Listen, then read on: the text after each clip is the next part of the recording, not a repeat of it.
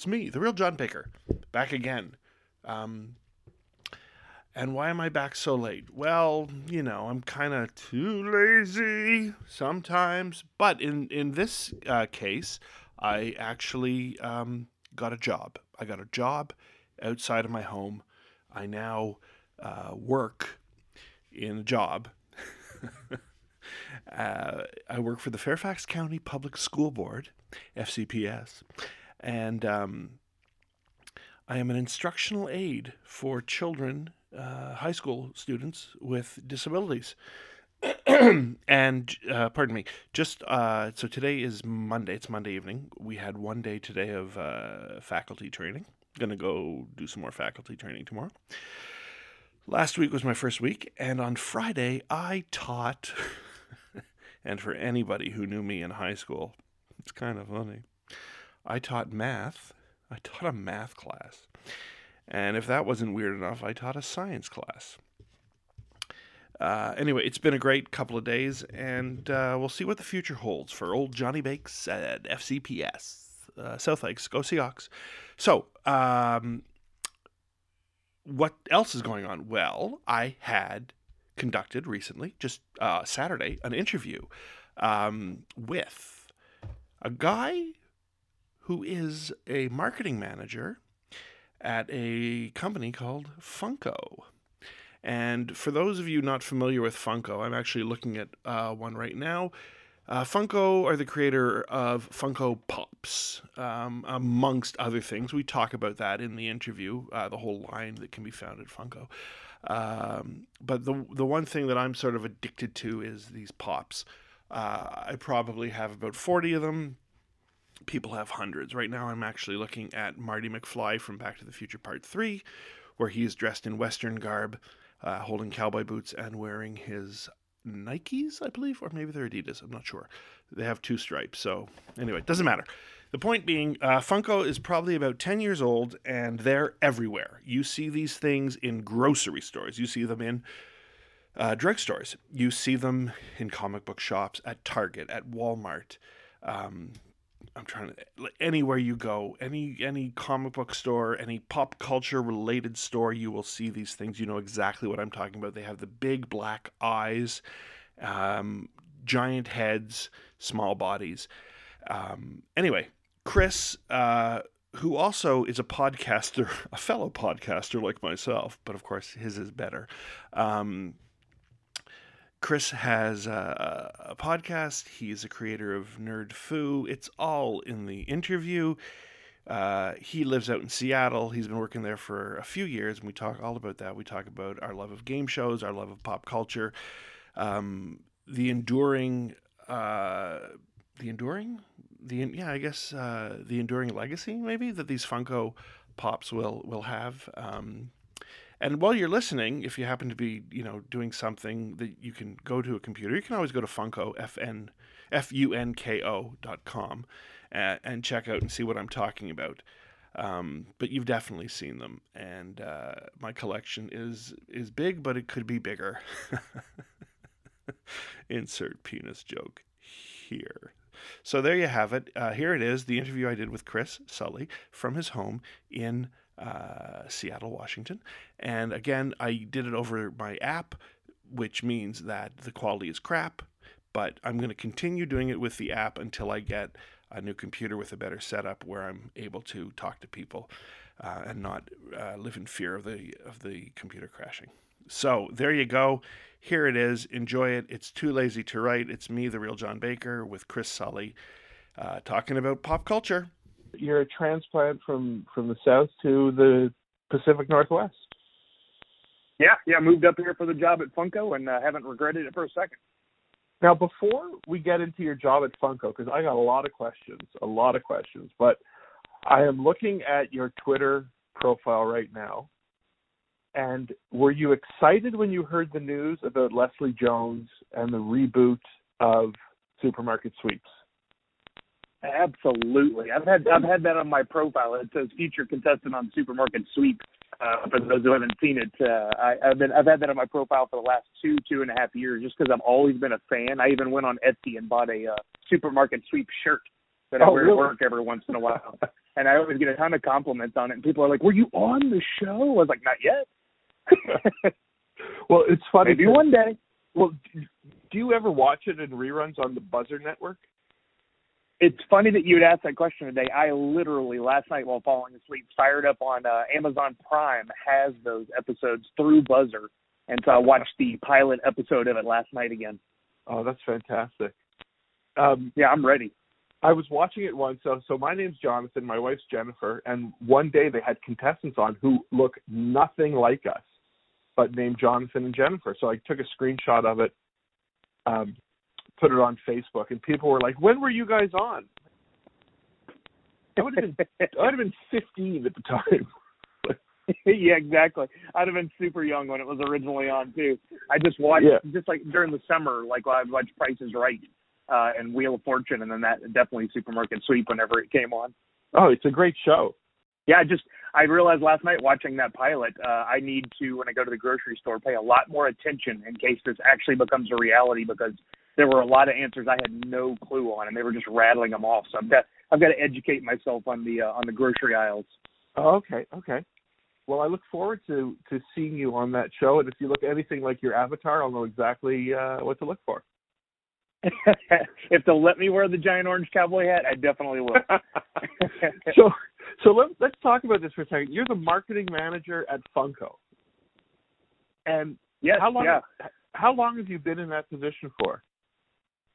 I started at Funko back in the or November of 2016, so just past my three year anniversary.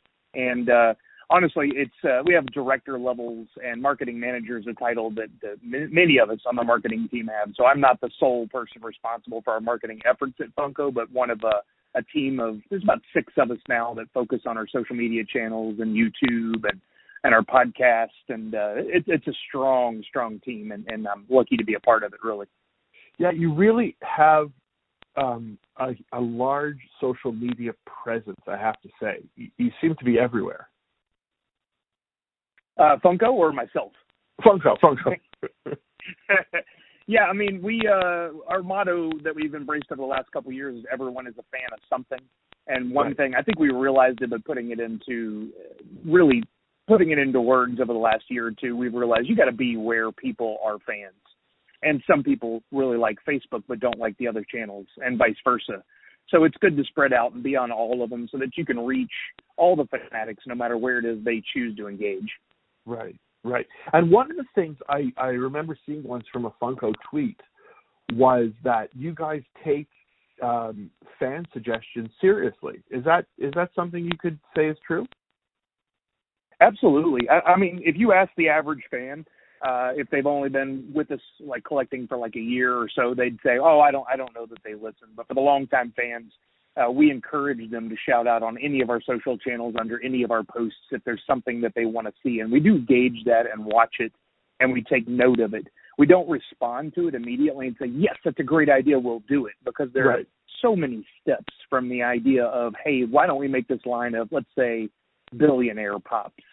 Okay. uh, to going to HBO or Showtime and getting the license and getting that approved and getting art done and you know any of those steps can fall through and then it doesn't happen. And the last Right. thing we want to do is promise something and then not follow through. Well, and so I, I have noticed, and I want to talk in a second about the history of it and, and everything, but I'm just kind of rifling off what's top of mind right now. Um, for instance, I have the Brady Bunch set, and I noticed there's no Jan. Now, is that a shout out to the overlooked middle child that she was, or or was that maybe a licensing thing? You know, it's funny. Every time we post a new license, uh, we'll do the first wave, and typically a first wave of a, of a license is four to six pieces, just because you really don't know where it's going to land with fans. Is this something they're embrace and they're going to buy all of? So we do work with the licensor uh, and say, hey, which one should we do? And a lot of times they'll have input and tell us the ones they feel most strongly about, and we'll do those. And then if the sales are good enough, if the fans embrace it, then we move on and do multiple waves. Like if you look at something like uh, Dragon Ball Z, My Hero Right. Academia, um, any of those DC, Marvel, we've done so many waves at this point because the fans continue to buy and ask for more, and we definitely want to. You know, it's a business. And we definitely want to succeed. So we we go where the where the fans are purchasing. Okay, interesting. So I could say that maybe people don't really care for the Jan character from uh, Brady Bunch. That's what I'm getting. or you never know. You might be Or surprised and, and Yeah. we come back strong with a second wave. now, now my second question, because I'm actually right now looking at a box I just got the other day in the mail, and I'm not, I didn't do this just to kiss your ass. Like I'm looking at a wall right now of probably 30 or 40 out of. I'm an out of box guy. Are you an out of box or in box? I am mostly inbox. There are a few exceptions. Uh, we we Okay. like to say one to rock, one to stock. If it's something that I I really really love, I'll keep one in box and buy another one to keep out on display. Okay, okay, because yeah, I have like a whole series of just. I mean, it's a hodgepodge, but I'm looking at this Back to the Future one I, I have of uh, Cowboy Marty McFly, and love that one. so so two things I want to know. So number one, there it's a hot topic exclusive. So you have exclusives with a whole bunch of different places, right? Oh, absolutely. Yeah, Hot Topic was one of the first companies to embrace it years ago, and it has uh, developed and expanded to where I, I don't even know how many companies we work with at this at this point, but it's got to be easily thirty to fifty somewhere in there. And I mean they're everywhere. Like I've been to drugstores, I've been to like Michael's art, you know, art supply stores. I mean, you don't know where you're going to see one of these uh, displays. Yeah, I, I think that's a testament to the to the fans, uh, have how they've embraced the uh, the Funko brand, especially the pops, uh, but also to those companies for realizing, hey, this is this is a trend. This is something that's really caught on, and people are digging it. Let's use that as an opportunity to pull them into our store so that you know they'll buy those, but maybe they'll get something else too. Oh, oh yeah. I mean, I've walked out a hot topic with things I don't need when the one thing I do need is, you know, the Back to the Future Marty McFly. Cowboy. well, my wife and I were just talking about that the other day. There's a meme that says, "I don't know what I want when I go to Target. Target lets me know what I want." yeah, precisely. I mean, you know what? It's funny because no Target visit for me is complete without that stroll to the back wall where the big Funko sign is all the time. That's my wife and Absolutely, you have to do it. It's a requirement. Yeah, yeah. So, and the other thing, my son will kill me if I don't ask this. The numbering system. We've tried to figure it out on our own. How, how do these numbers work? Or is that, That a grand question.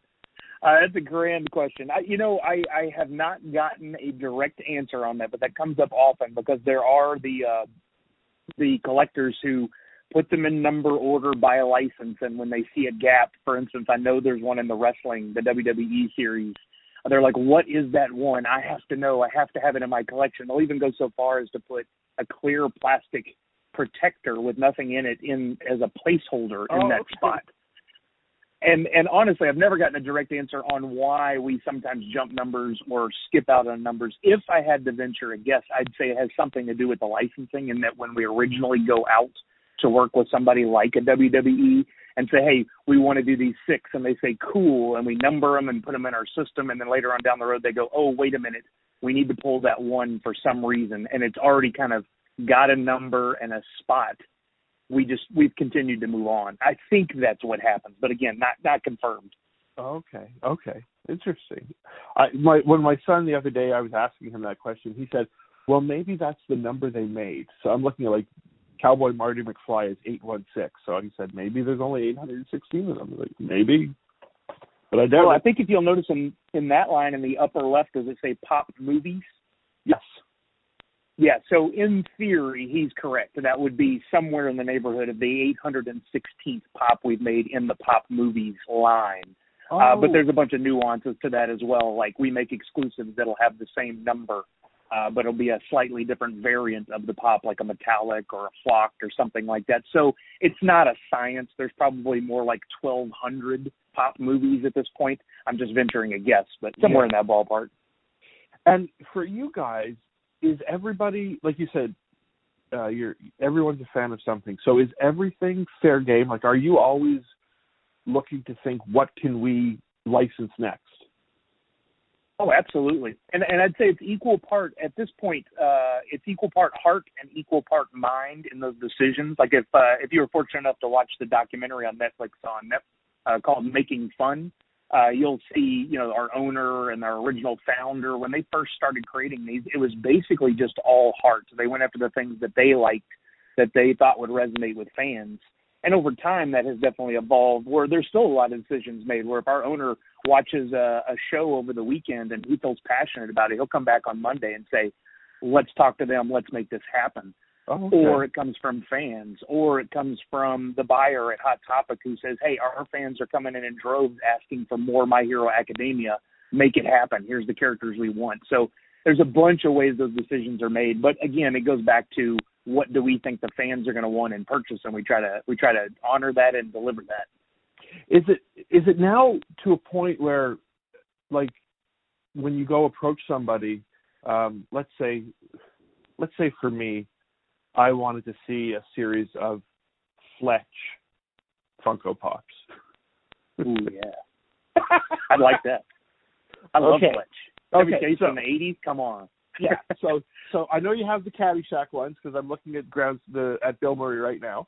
Um, but Mhm. so is it to a point where you might approach somebody and they would say, "We have been waiting for you after all these years." Yeah, yeah. I mean, that absolutely could happen. I had our uh, CEO. I had the honor of interviewing him for our podcast uh, at Okay. Funko a year and a half, two years ago, and that question came up. And he actually said, in the early days, he would literally go knock on doors and make phone calls and talk to these uh, these big companies that had the license for movies and television shows and say, "We really want to do this." And sometimes they'd say yes, but a lot of times they'd say no. And as the company evolved and the pop brand caught on and people started to fall in love with it and collect it, it got easier and easier to the point now where, hey, DC's making a new big movie. They'll come to us and say, this is coming in six months or a year, and we want Funko to be a part of it. We want you to make these products. Uh, and then, sure, I'm sure there are people and companies that have approached our licensing team, and our licensing team has investigated and said, yeah, or maybe not, maybe not now, maybe we'll come back to it. I mean, we get to be a little choosier uh, when you're in the position that we're in now, thankfully. But are you also um, like, for instance, you know, the new Star Wars just came out, so uh, your licensing team would have been told, like, I, I'm, I mean, I don't really, uh, you know, so and so is a new character, but you have to keep that on on the down low. So, are you kind of privy to spoilers in some situations or circumstances? Certain members of the Funko team are. Uh, I purposely stay out of our internal systems just because I often end up in like on camera interviews and and talking Right. to fans, uh, doing podcasts, and I'm afraid if I know something, I may leak it. And plus, I am a I am a fan first. I am a avid moviegoer, television watcher, streamer, uh, video game player, and I don't want any of that spoiled. I, I purposely stayed out of everything Star Wars before F9 because I wanted to go in and not know that oh hey, there's this figure that must be a big plot point in the film. Right. Uh, but- right. But to to uh, to elaborate on that, I know Reese O'Brien, who's our one of our head artists who works uh, specifically on action figures and Star Wars. He's told stories about how they'll bring him into Lucas and say, okay, you leave your phone and anything else out here. We're going to show you some things, and you can sketch and you can make notes and you can do whatever you want. Uh, but this is complete secrecy. You can't tell anybody about it. Uh, go work on it, and we want it ready for when the film comes out. So there are those members who uh, who do get to see that stuff very early on, but it's very very locked down and very organized in what they get to see. A lot of fans think we see the movies six months before they come out. Uh, I wish they were right, uh, but that's not how that works. Unfortunately, Yeah. we don't get to see it till they do often. Oh, so that's interesting. So they they do know those spoilers, huh? Uh, A few people, yeah, and they're good at keeping those secrets. Thank God. now, is there um, uh, like I know here in uh, in the states? I'm originally from Canada, and I think I mentioned that on every podcast I do. But I, I like to make a point of that. But I've noticed like um, here you have sort of American specific uh, Funko characters. Uh, like there's Rosie the Riveter that I'm looking at right now, and Uncle Sam. Are there ones in other parts of the world that we won't see here in America? Yeah, it's already started happening a little bit. Uh, we've uh, started to embrace a lot of the sports licensing over the last uh, two, three years. I'd say a lot of football, NFL, MLB have done really well for us. But we've started getting into European Soccer League as well, Oh, and those are sold primarily overseas just because that's a much bigger market. And they Right. sure some find their way back over here, but some of the licensing restrictions actually state that hey, you can make this, but you can only sell it in these geographical areas. So there are Oh. times when that comes into play, and I and I know there are some things coming down the pipeline uh, that will continue to embrace that idea of uh, focusing on a on a specific geographical area. Oh, interesting. Was now I'm going to go to the original question I wanted to ask you from the very beginning was how did you end up getting to Funko? What's your background and how did it help you get to where you are? Yeah, we uh we we do this on our podcast occasionally. We'll interview people and we call this the origin story. Oh yeah. Uh, so for me, I uh, I was lucky enough to I've been a long time pop culture fan since I was a kid. That was our our favorite pastime when my dad was watching movies, television shows, playing video games. And uh, over the years, I've had many jobs, but I ended up doing social media at a Fortune 100 company down in Houston. Not something that I wanted, not a company that I really wanted to work for, but a chance to get into the industry. And while I was doing that, a buddy of mine uh, came to me. It was around 2012 and said, "Hey, man, you want to go to San Diego Comic Con?" Oh. And I said, I'd love to, but I thought that was industry only. Like, is that something we can do? And he he did the research and he got us in at the right time, and we were fortunate enough to get tickets. And we went, and it was a total life changer from the time the wheels on the plane hit the ground for me. Just a Mhm. total eye opener to see this entire industry and all these fans who are into pop culture in the same way, oftentimes far more passionate than I. Uh, and I just, I was like, this is home. These are my people. I love Yeah. this. And my buddy and I stood in lines around other people, getting to be friends with them and talking about things. And a couple people actually commented and said, you two are pretty funny. Y'all should do a podcast or something. And it really hadn't crossed our mind until then. And then we, we started to embrace that idea and develop it. And in 2013, uh, we launched a website called Nerd Foo uh, and a Oh. podcast to go along with it. And up until just about a year ago, we were continually recording once a week. We recorded 230 something episodes of the Funko Fun, or I'm sorry, of the Nerd Foo podcast. And during that time, got to know some of the people at Funko. So when an opportunity came up uh, for a marketing job at Funko, I reached out and said, "Hey, this is something I'm really looking into. I really love the idea. I think I'd be a good fit." And they they knew who I was and knew my work and knew the podcast and said, "Come on!" And it was literally from like a plane ride to a job interview to I moved there six weeks later. It just it Wow. happened so fast.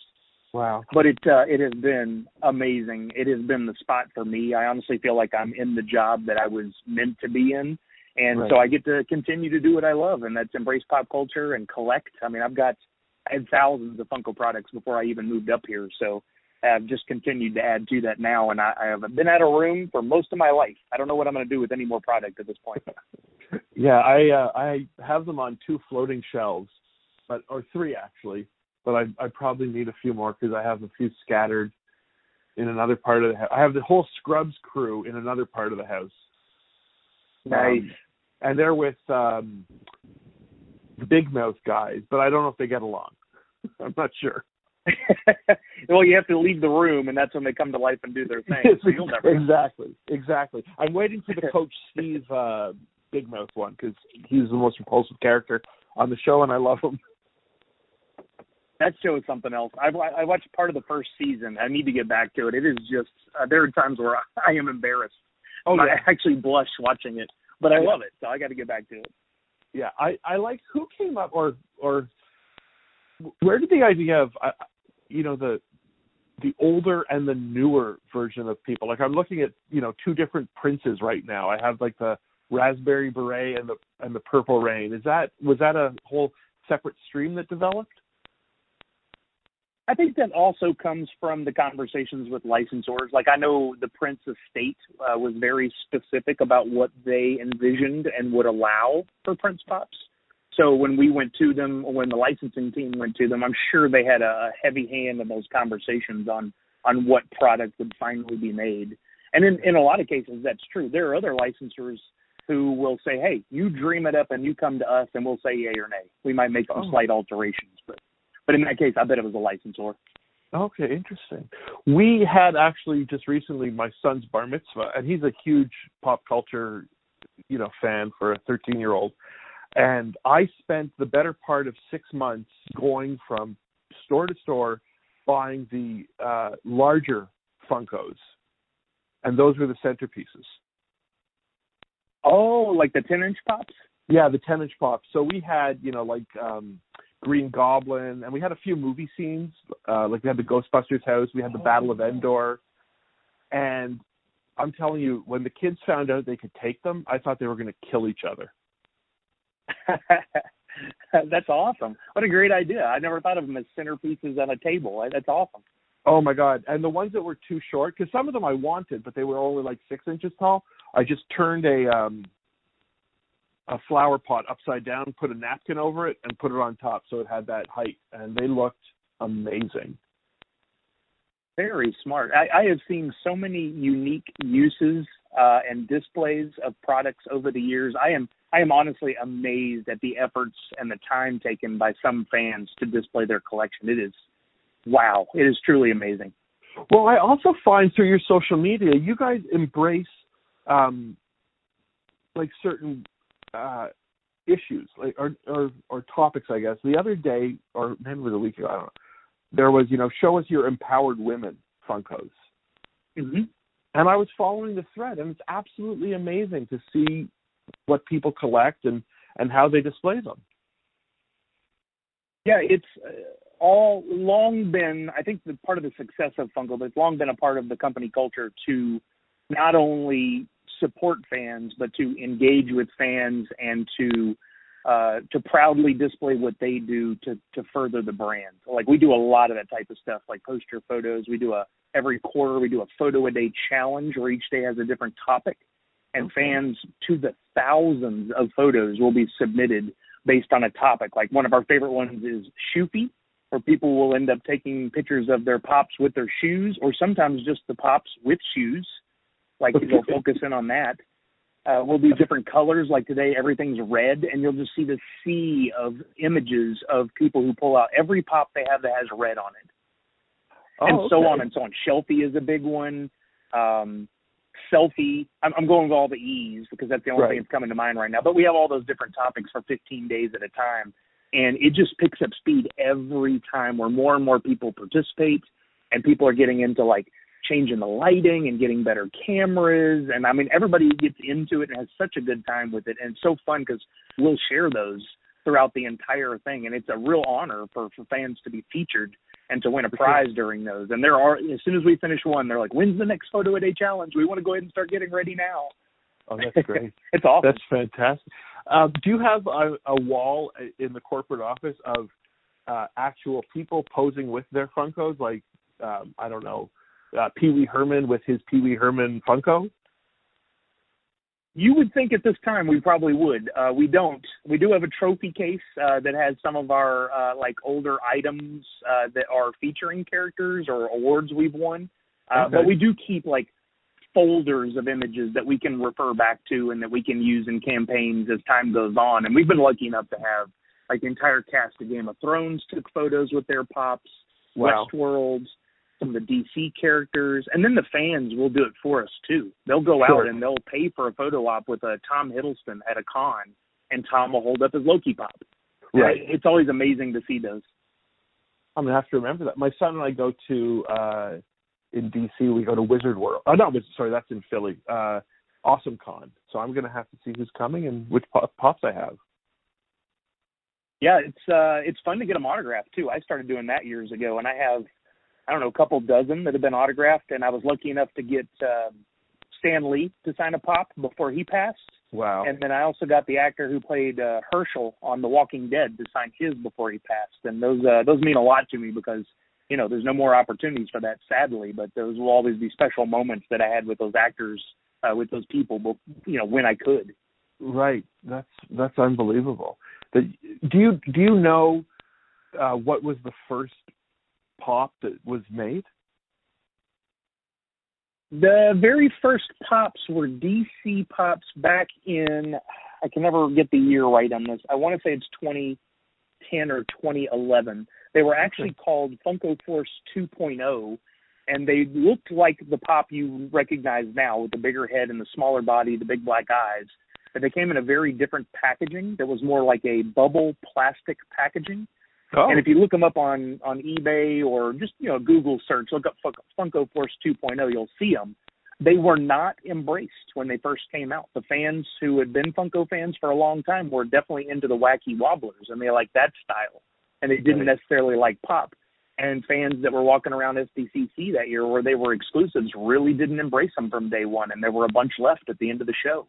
But by Huh. the next year, boom, things had changed, and, Sure. and you couldn't keep those on a shelf anywhere. So those first wave of, I think Batman was number one. You had Wonder Woman, Penguin, Riddler, and there might have been one or two others. I'm trying to picture an image I've seen in my head because I have I have only seen one in person one time ever. I've never Okay. been fortunate enough to own one. They are a true grail piece for a hardcore pop collector. Oh, I'll have to look for them my next my next con. Yeah, I mean, I've been to 30, 40 cons over the last five years, at least, and I've I've only seen one at a con ever. Do you see ones when you're at the cons and going by the booths and say, "Oh, we did that"? I, I have no recollection of that series. well, it, it doesn't happen quite like that. I mean, I have been collecting since 2011, so I've Uh-huh. been there along the way to watch all the releases. And when I was focusing on Nerd Foo, we would actually share a lot of the Funko releases to say, "Hey, here's the new stuff that's coming out." So I've kind of been there every step of the way. But there are times where somebody will, "Hey, did you guys ever make Bill and Ted?" And for a split second, I'll have to stop and think and go, "Wait a minute, I, did I see that, or was that like a fan custom creation that I saw?" Right. But luckily, we have a we have our Funko app now, and I can Oh. easily go in there and it has our entire catalog, and I can just punch in Bill and Ted, and boom, I see that we did make indeed Bill and Ted, and I can see even if I had it in my collection, or I can add it to my wish list, or I can even go out and see what the value is based on recent sales, so I can kind of gauge, hey, is this something I want to go pursue and pick up that I'd like to have in my collection? Wow, interesting. And Funko, and I know I'm going, I'm jumping, um, and I keep on saying, "Wow, interesting." That's sort of a crutch I think I have. But um, Funko okay. also has, you guys also have the Pez lineup, right? Yes, that's something we introduced. Uh, I want to say about a year and a half ago. Uh, our owner, uh, Brian Mariotti, is a longtime Pez fan. He's been collecting his whole life, and it really was one of his dreams to collaborate with Pez and make a line of, of figures. And it took a while, but uh, he was able to work out work it out with them, and we started making. Uh, I believe it was at our Fun Days, which is our party during SDCC a year and a half ago, so that would have been 2018 where we showed off the very first ones that had our mascot Freddy as Yeah. the Pez head. And since then, we've made I, I want to say at least three or four hundred different pop Pez in varying um, obscurity. Some are you know characters you never heard of. Some are very hard to locate. I think there's one Pez that we made that's limited to like ten pieces. Oh Um, wow. so the there is definitely an overlap in those fandoms. Some of the Pez collectors have now become pop collectors and vice versa. And uh, it's really neat to see people's collections of those as well. They make some elaborate, amazing displays to get all those out of box and show them off. Yeah, I knew a guy who this is twenty some years ago. He was a Pez collector, and it was at the time I thought it was odd, but I guess now that I look back on it, it was very normal. Just his collection. Hey, everyone's a fan of something. Yeah, exactly. Something, but, but there's more than just the figurines. You also have like the plush um characters, I guess, and there's T-shirts. There's a whole. It's not just what we're talking about specifically today with these pops, right? Yeah, pop has been the the mainstay for years. That's what really put Funko on the map with a lot of fans. But we do branch out and try new things all the time. So to your point, we've done uh, soft lines where we've made T-shirts and plush. We purchased a company several years ago called Loungefly that makes backpacks, purses, wallets, uh, and we um, uh, work with them to add new licensing and to make new product. We of course have the pop line. We do rock candy, Dorbz, VYNL or vinyl. Um, Right. and there's probably 15, 20 different other lines that we do different uh, styles. We're always trying something new. Just recently, uh, during London Toy Fair, like a week ago, we announced a new line coming called Soda, and they are soda cans, metal soda cans, where you pop the top off, and there is a figure inside. And they're limited to, I think the most is 10,000 pieces on one. Some are as low as like 4,000 pieces and those will be out shortly. And the fans already are just going nuts over those. They love the not only the stylization of the vinyl figures that are inside, but they love the cans. They love the licenses that we selected because we're doing like DC, Masters of the Universe, Thundercats, um, Hanna Barbera, Flintstones, and more. And that's all in the first wave. Uh, so we do try a lot of different things, and it's really interesting to see how fans will embrace uh, and go after some of the new lines, and to see how they take off or don't. Sometimes they don't do all that well. Do you think that um, a product like this, like Funko, um, could have survived, say, in the 80s and 90s? We're very obsessed right now with with pop culture, both past and current. So, do you think this is the right time for this product? I think everything that's made Funko successful was about the right timing. I mean, if you think back to it's been it's been a decade now that that pops have really been a thing. If you think back prior to that, people were collecting their movies on VHS and music on DVD or CDs, and right. then there was a transition to all digital.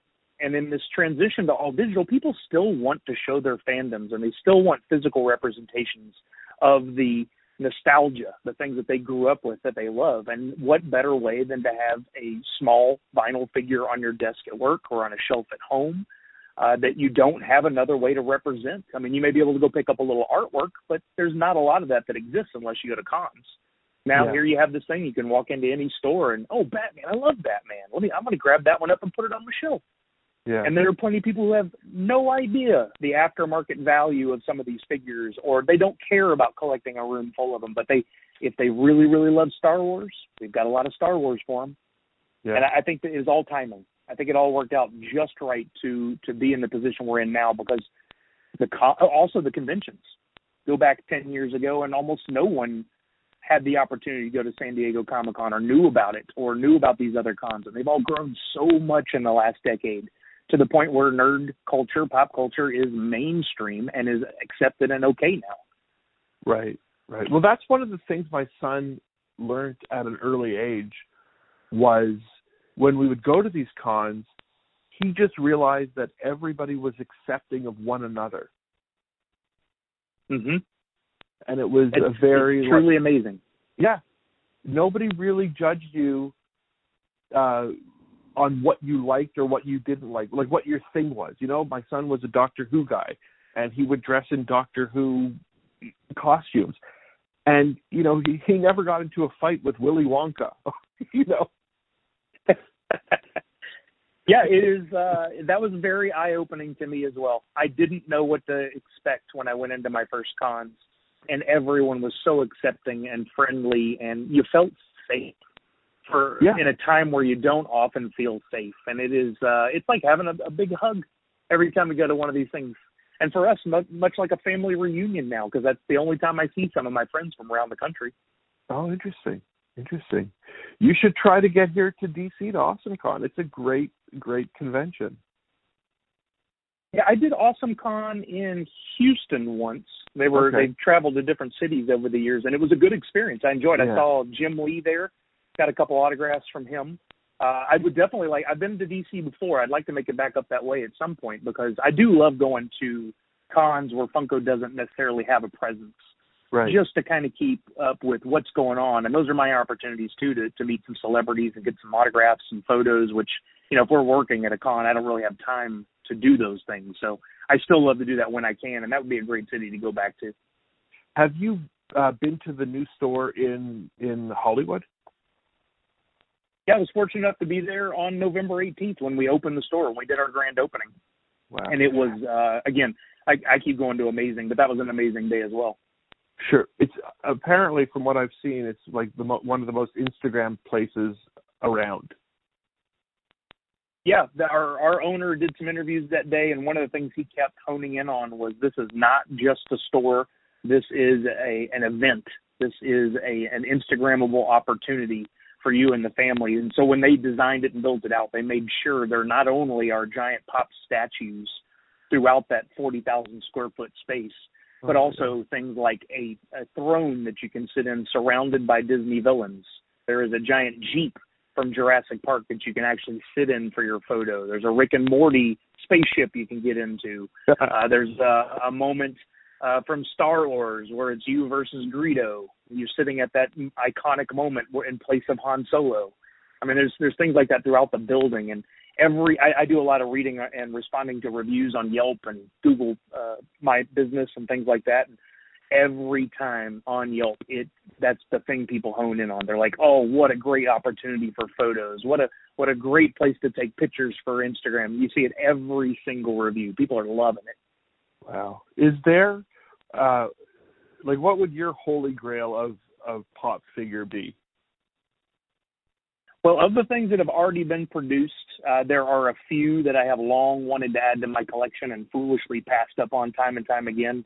Uh, one is definitely a, a SDCC exclusive gold Loki that was made years ago okay. and is uh, far out of my price range at this point. But one day I hope to be able to add it to my collection through trades or or whatever I can do to make that happen.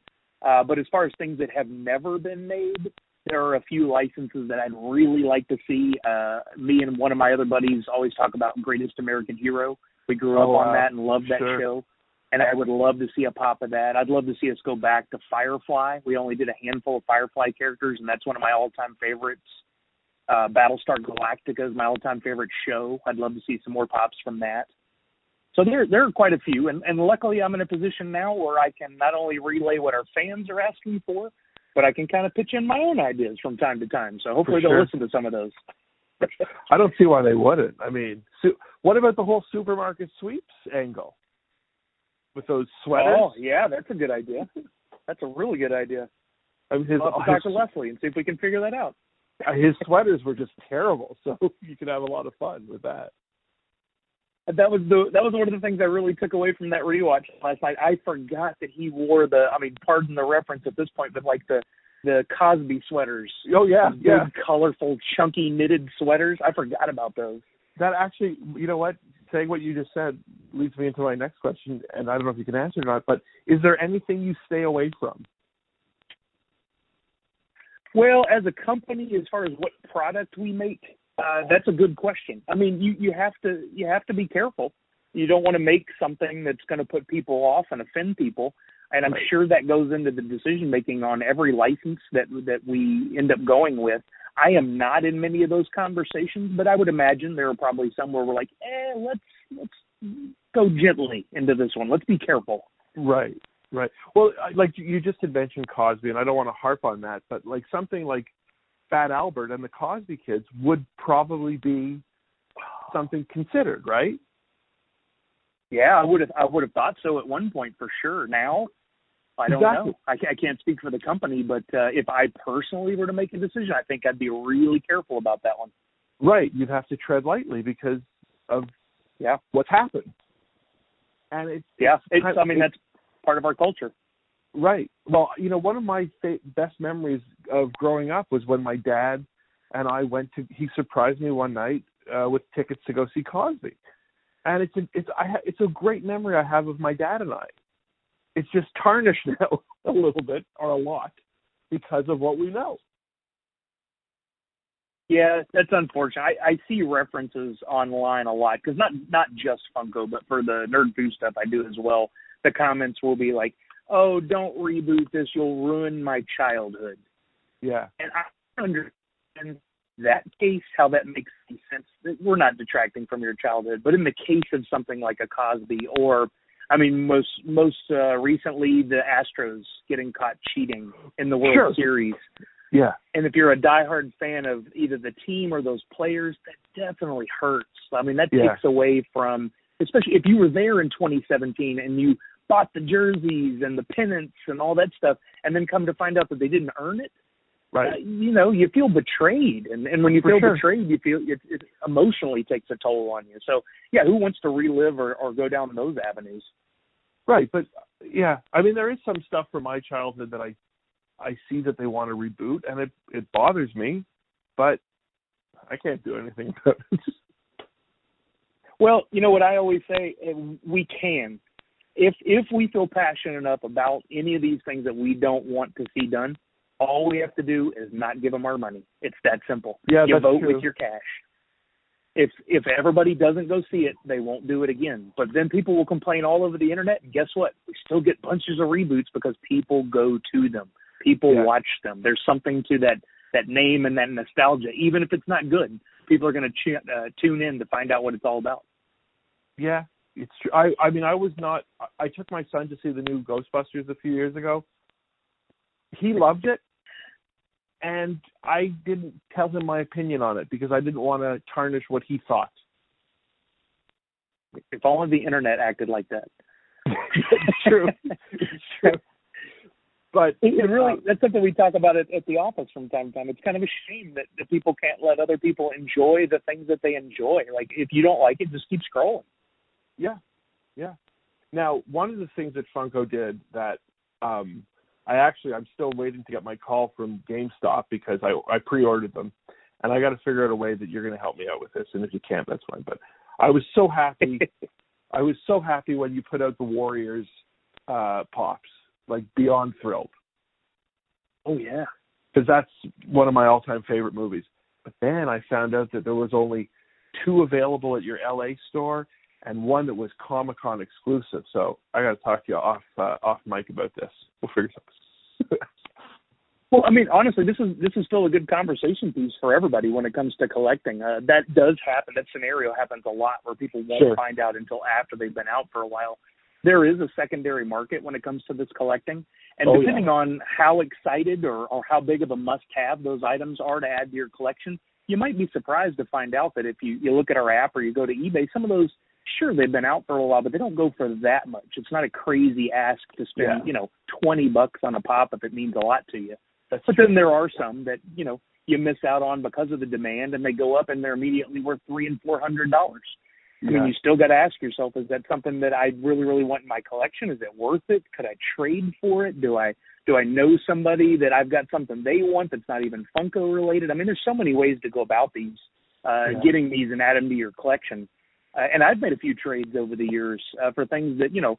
If you looked at the catalog for the value of the thing I traded, it wasn't worth near as much as the thing I'm trading for. But I've had it for years, and I got it for nothing. I paid Right. retail for it at the time. So Right. you know, we as fans, we help each other out. That's how we make these things happen. Yeah, well, there are ones that I've I've you know walked by at cons or in stores or whatever and thought I can't believe they made that, and I've grabbed them up right away. Like I'm looking at uh, Muttley and Doctor Dastardly right now, and Mhm. when when I saw those, I was beside myself. Um, I paid like retail for them, but I don't think I'd trade them for anything because they're priceless to me. Yeah, exactly. I've got m- so many pieces in my collection like that. Like I will never trade away my Masters of the Universe or Rocky or Back to the Future. Those all mean so much to me because they were such a big part of my childhood, and I don't care what they're worth. They're going to stay with me. Right. And one of the things that I do love about about Funko is um like the the creativity that goes into the creation of some of them. Um for instance, I have the a little shop set, but then the tiny tin can Audrey 2 was I think only a Target exclusive and I just love the detail that went into making that. I think it's just fantastic. A real like true art. Yeah, our artists are wow. Uh, They are so so good at what they do. As, as our owner calls them, they're world class artists, and he is absolutely right. If you look at the early figures, like those Funko Force 2.0 and the early pops that I was talking about, they all had a very distinct style and build to them all. It was those arms out to the side, the superhero pose. And over the years, that art has evolved to exactly what you're talking about with Little Shop of Horrors or Dragon Ball and My Hero Academia or, or running the Flash. Like the art Right. is so cool now. It's just amazing what they're doing. And I, I, I can't imagine to see where it's going to be in another two or three years. Well, even some of the detail that they put into it, like I'm looking right now at the Axel Foley one, um, where, where he's holding the bananas. Like that's just very Uh-huh. specific to a scene in the movie, and it's perfect. Yeah, the, they the artists go through a lot of research. I love walking by their uh, machines, uh, their PCs during the day to see how they'll have up on one screen these images for reference, and then they'll be working on their uh, tablet where they can sketch right on the screen, and to see them bringing those moments to life uh, is wow. I, I if I if they'd let me, I'd pull up a bar stool and just eat popcorn and watch it all day because I am just amazed at what they do. I, I don't have that skill. I wish I did but they really do justice to things exactly like you're talking about. Those really cool moments from film and television captured uh, in that one piece of vinyl that only many times only costs nine dollars. Yeah, so cool. Yeah, no, it's absolutely like I, I'm looking at some of the detail on some of these ones. I mean, you have the the Die Hard one where he's wearing the, the shirt that says "I have a gun now" or whatever it is. I mean, that's just they're just such great moments from these films that we we grew up loving. Yeah, it's again capturing that nostalgia, and we. I wish we'd had these things when I was a kid. I'd have owned Yeah. so many of them. Yeah, yeah. but but I'm I'm being a kid now.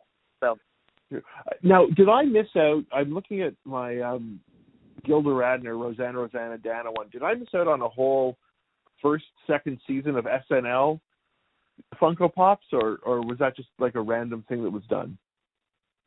The SNL ones were a little more random. We we jumped around many of their most um, most successful skits. Like we did the, the Spartan cheerleaders. Yeah, we did the was it the Butabi brothers where they're you know, they're nodding. yeah, Uh, as a two pack, we did. um Trying to think of some. Oh, uh, the Tom Hanks, um, David S. Pumpkins. yeah, We yeah. did those. So we jumped around to a bunch of the different licenses that they would let us do, and I uh, we haven't seemed to have returned to it in the last couple of years, but I would definitely love to see some more because I love SNL. There were so many great years. yeah, and so many great characters to to choose from. I'd love to. I can't remember if we did Target Lady or not uh, from SNL. I think we did, and I need to. I got to track that one down and get it because I I love anything Kristen Wiig does, especially when she was on SNL.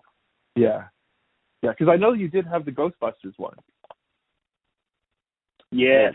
the female Yeah, Ghostbusters. the Ghostbusters. We did the we did some for that movie. Yeah, absolutely. is it more difficult dealing with um, the estate of somebody who's who's passed away than it is dealing with like like a DC Comics that's a corporation like or, is it it does it depend on who you're dealing with I think it depends twofold. Probably the individual at a company that we're dealing with, but also the culture of the companies that we deal with. Uh, I wouldn't want to name any names, but I, I know some have specifically that we would not have thought thought would be so specific in what they wanted, and we'd go back and forth numerous times. And then there's some other big licensors who were making from a huge film, and we'll show them one time, and they're like, "Cool, do it. That's perfect." oh so you just okay. never really know. well I know like we, uh, oh go ahead sorry I would just say it changes too. You'll deal with the licensor for years, and then that person that you deal with will leave, and somebody else will come in, and it changes the it changes the conversation. Well it, it kind of goes back to what you were saying before like um Prince's estate I mean and Prince had the tor- had, had been known as being a very controlling, I, I guess, uh, person, right? So it, it would be obvious that his estate wouldn't wa- want to just hand everything over to you and say, you know, go crazy. Oh, absolutely. Yeah, I know his estate, Kurt Cobain's estate uh, that we've dealt with, uh, Bob Ross recently. All those we're we're working with, you know, people that are protecting the identity Right. and the brand of this icon, and and rightly so. They should be protective. Right, right. Uh, yeah, I mean, you don't want to ruin the the legacy, I guess. Yeah, the legacy, or I mean, to be quite honest, the uh, the longevity of that license. They're they're around to make money off of that to survive, and and they've got to do it correctly. Yeah, that's true. I can't. Well, now I'm just looking at the Golden. I have, you know, I have my Bob Ross. I have my Golden Girls, but my Golden Girls are the. What's the line you you said you had the? Oh God, the smaller, rounder ones. Oh, the the Dorbz, yeah, Yeah, the Dorbz. My Golden Girls are Dorbz, but I know you also have other Golden Girls, right? The other one. yeah. We've done pops, we've done pop Pez. Most recently, we actually made a Golden Girls board game in our new Mhm. series called Funkoverse. Right. So you're expanding Um, everywhere, right? You're not just now. You're into the board game uh, arena. Yeah. Yeah, I mean we're uh, we're a publicly traded company now, have been for over two years, and part of that responsibility to the stockholders and to the success of the business is to continue to venture out and try new things, uh, to make sure that you know we're still relevant and still selling and still growing. And board games is a quickly growing market. I mean, crazy growing as far as the amount of dollars per year that people are spending on board games, uh, the different types of board games, the websites dedicated to it. So we looked into making a board game, had some ideas and approached a company here in Seattle and it turned out to be such a good relationship with them and they did such honor and such justice to our figures and the idea of a board game that we purchased them and okay. now we've got not only um, the funkoverse games that you've seen that they've produced but also we have new york toy fair in just a little under a month now let's see it's the 25th and toy fair starts on like the 22nd of february um, and we'll be revealing some things there there's going to be a, a dedicated area for our funko games uh, and people are going to see a lot of cool new stuff coming. Unbelievable. I, you know what? I'm going to end it there because I, I like the idea of ending it with, you know, more to come. The dot dot dot at the end. Absolutely. And, and I mean, you have told me more about this company and about about what my collection now means to me than I could have ever imagined. Um, you've you've you've managed to you know take part of my childhood and make me relive things every time I go to a store now and I I thoroughly enjoy that and and thank you for that. I mean it's it really is great to to be to be able to talk to you about this. It really is.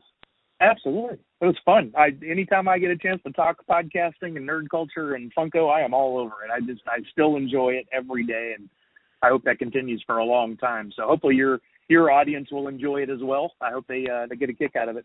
I hope so, and I, I hope that if you ever do make it to DC to Awesome Con, that you you tweet me and let me know. Oh, you have my email now, actually. Um, Absolutely. And, uh, and this has been great. I'm gonna you know start put, posting more pictures of my my figurines up there. Tom Hanks, by the way, seems to be a big part of my collection. You guys going into after every movie he's done? Well, you know, for a long time, uh, uh, I think again, no no confirmation, but I think he retained the rights to his likeness and oh, had okay. not signed off. And then last year, finally did. So we did like, um, God, we did Forrest Gump, we yeah. did um, Castaway, yeah, we did Big. Yep, I'm looking at three of those. I want to say there was one more yeah, just like all of a sudden did the same thing with Adam Sandler at the end of oh. last year, where all of a sudden he opened it up and said, "Okay, cool. So we're doing Happy Gilmore, Waterboy, Billy Madison, and I think there might even be more on the way." Just because, hey, he finally said yes. Let's go, let's roll with it. Let's run. You know. Because like you like you said at the beginning of this interview, everybody's a fan of something.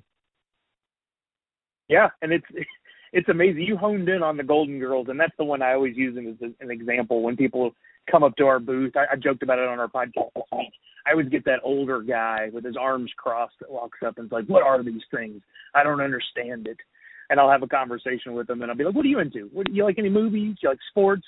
And no matter what they say, I've got something for them. And I'll be like, "Yeah, we made that." And they'll be like, "What?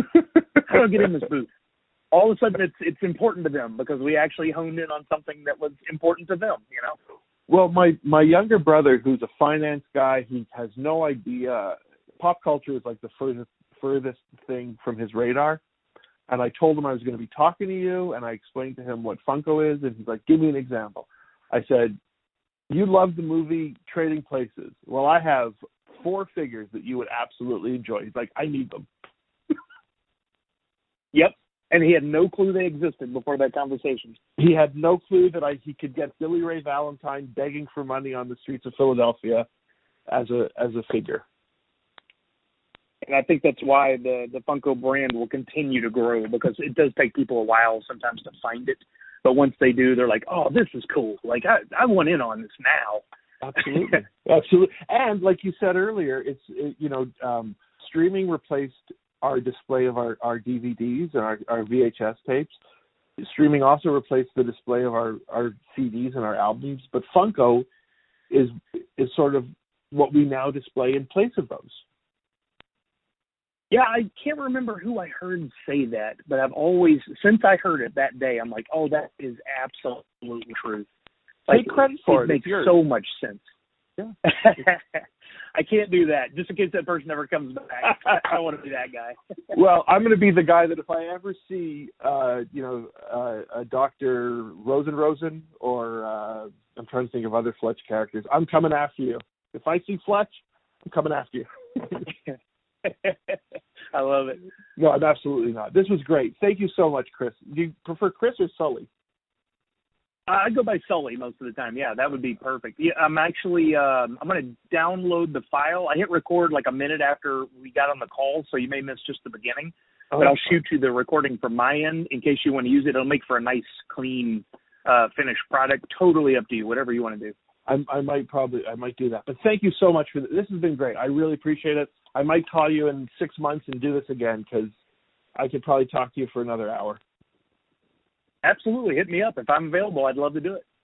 Thank you. Well, enjoy the rest of your day out in Seattle, and um, thank you for doing this again. I really appreciate it. Yeah, no worries. You too. Have a great one. He was absolutely fantastic. Um, like I said in the interview, I, I, probably could have talked to Chris for Lord knows how much longer. Um, so you can uh, you can find him on Twitter, Chris Sully. He's on Twitter. Um, we talked about what his avatar looks like. Uh, he's got a big uh, yellow cowboy hat on with a star. He is, like I said, a marketing manager at Funko uh, in Seattle. Uh, you can go and get these things at any store. And uh, like I said, if there is ever a Fletch one, I'm taking credit for that. Okay. If Dr. Rosen Rosen, Dr. Rosen Penis, um, I can't even.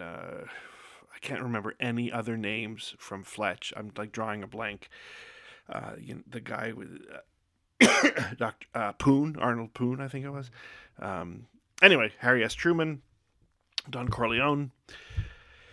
You've seen the movie, or even Fletch, basketball Fletch with the afro. Um, so I'll take credit for those. If anybody has the Warriors ones and they want to send them to me, please do. You know, just text me and I'll, I'll uh, send you my address. Thanks for listening. I'm going to try to get to do this more often. It's so much fun talking to people. I hope uh, if I don't talk to somebody this weekend or next weekend or the week after or whatever, I'm going to maybe, you know, do one on my own where I just talk about my newfound love for the TV show Schitt's Creek, which is fantastic. And then I'm hoping that I can parlay that ass kissing uh, I, I do love the show, but if I talk about it enough and maybe I can get Dan Levy to listen to the podcast or at least the section where I talk about the show, he'll respond and say, Oh, I'd love to be on his podcast. And I could talk to him uh, or his dad or his sister. Uh, really, anybody uh, from the show would be great. Um, so there you have it. Uh, too lazy to write. I spoke with Chris Sully of Funko, and you listened to me for over an hour. I really appreciate that thank you very much. It's a pleasure to come into your uh, phone, be on your phone. It's a pleasure to be on your phone. you can reach me uh, at the real John Baker on Twitter. Uh, you can go to the website, the number two, the word lazy, the number two, the word right. Uh, dot com and you can find the podcast past podcasts and there's even an area where you can you can um, send a comment and i have something to do with podchaser I'm not sure what that is. Oh, a woman interviewed me a week ago about uh, podcasting. So that's going to be up soon on her podcast. I'll let you know when that happens. Podcast, podcast, podcast. Everyone has one. It's the devil's work. Thanks for listening. Talk to you soon. Take care. Bye. Too lazy to anything can happen, and everyone is welcome with the real John.